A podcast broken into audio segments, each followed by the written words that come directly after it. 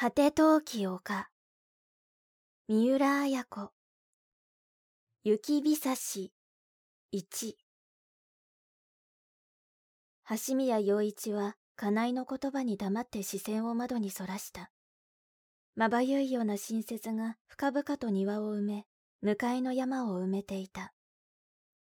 すっかり葉の落ちた丘の林に淡い日差しが差していたついこの間までの晩秋の風景も今はすっかり白一面に覆われている。まだ12月の20日を過ぎたばかりなのに例年にない雪の深さで沢の向こうのスキー場サンバレーからラウンドスピーカーが絶え間なく曲を流してくる。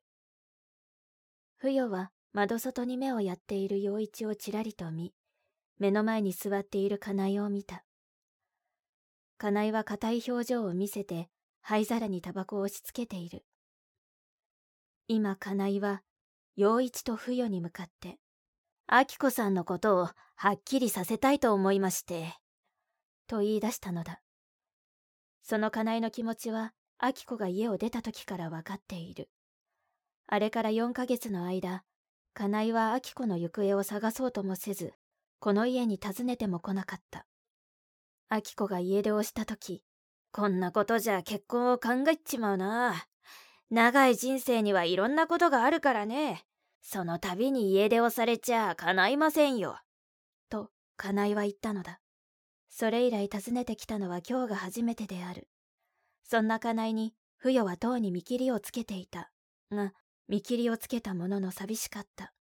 明子がそんな男を愛したのかと思うと腹立たしかった。その金井が今更のように明子との間をはっきりさせたいと言ってきたのだ。陽一は視線を金井に戻していった。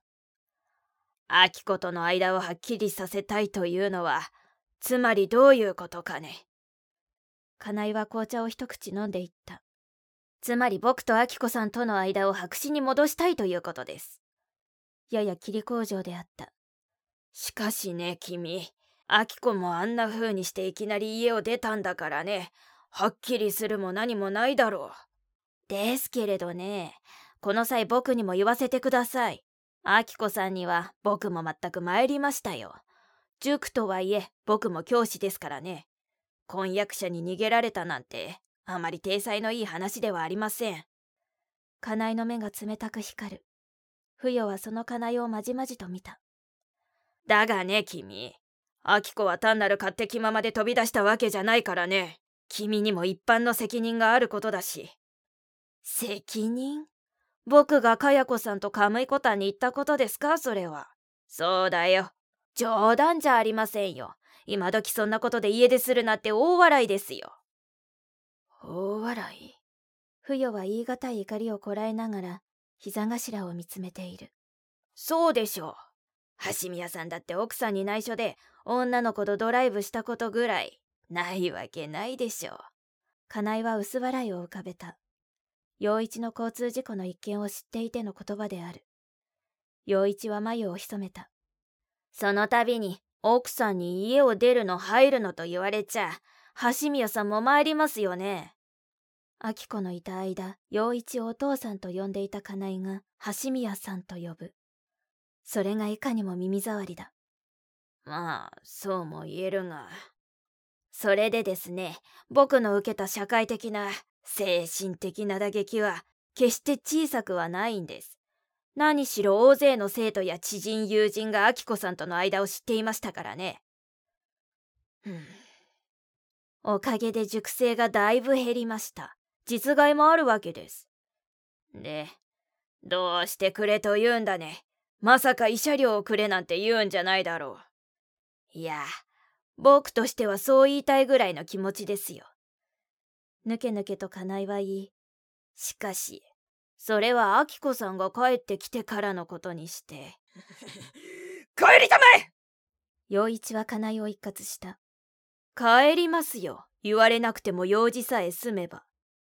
用事？そうですよ。もし結納が入っていれば、僕は結納を戻してもらうわけです。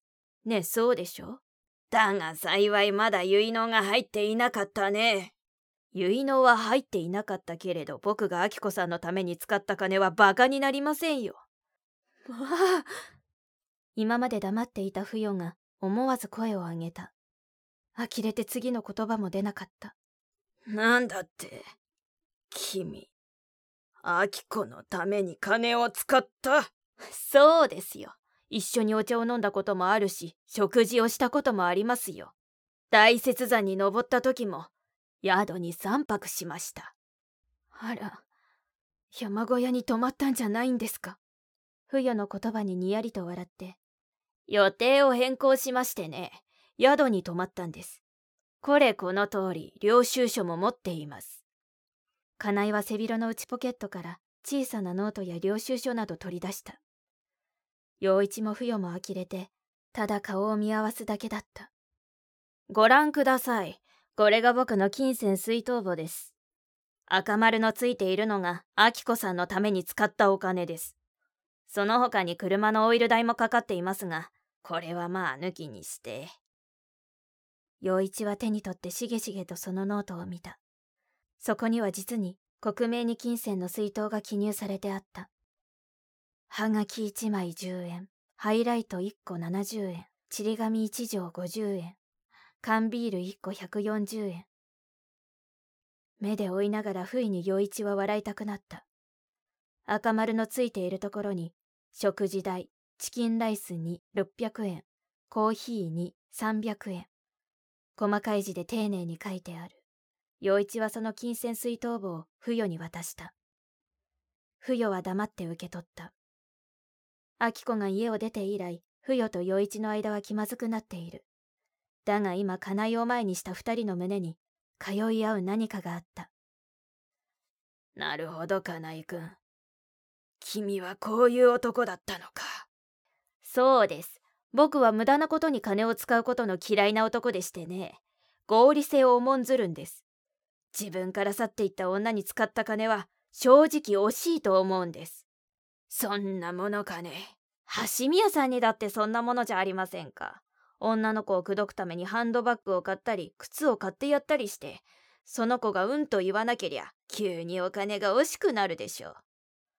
探るように金井は陽一を見た。陽一は内心ぎくりとした。陽一には会社の女の子にハイヒールやハンドバッグを買ってやった覚えがある。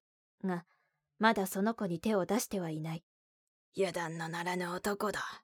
陽一はじろりと金井を見たとにかくね橋宮さん。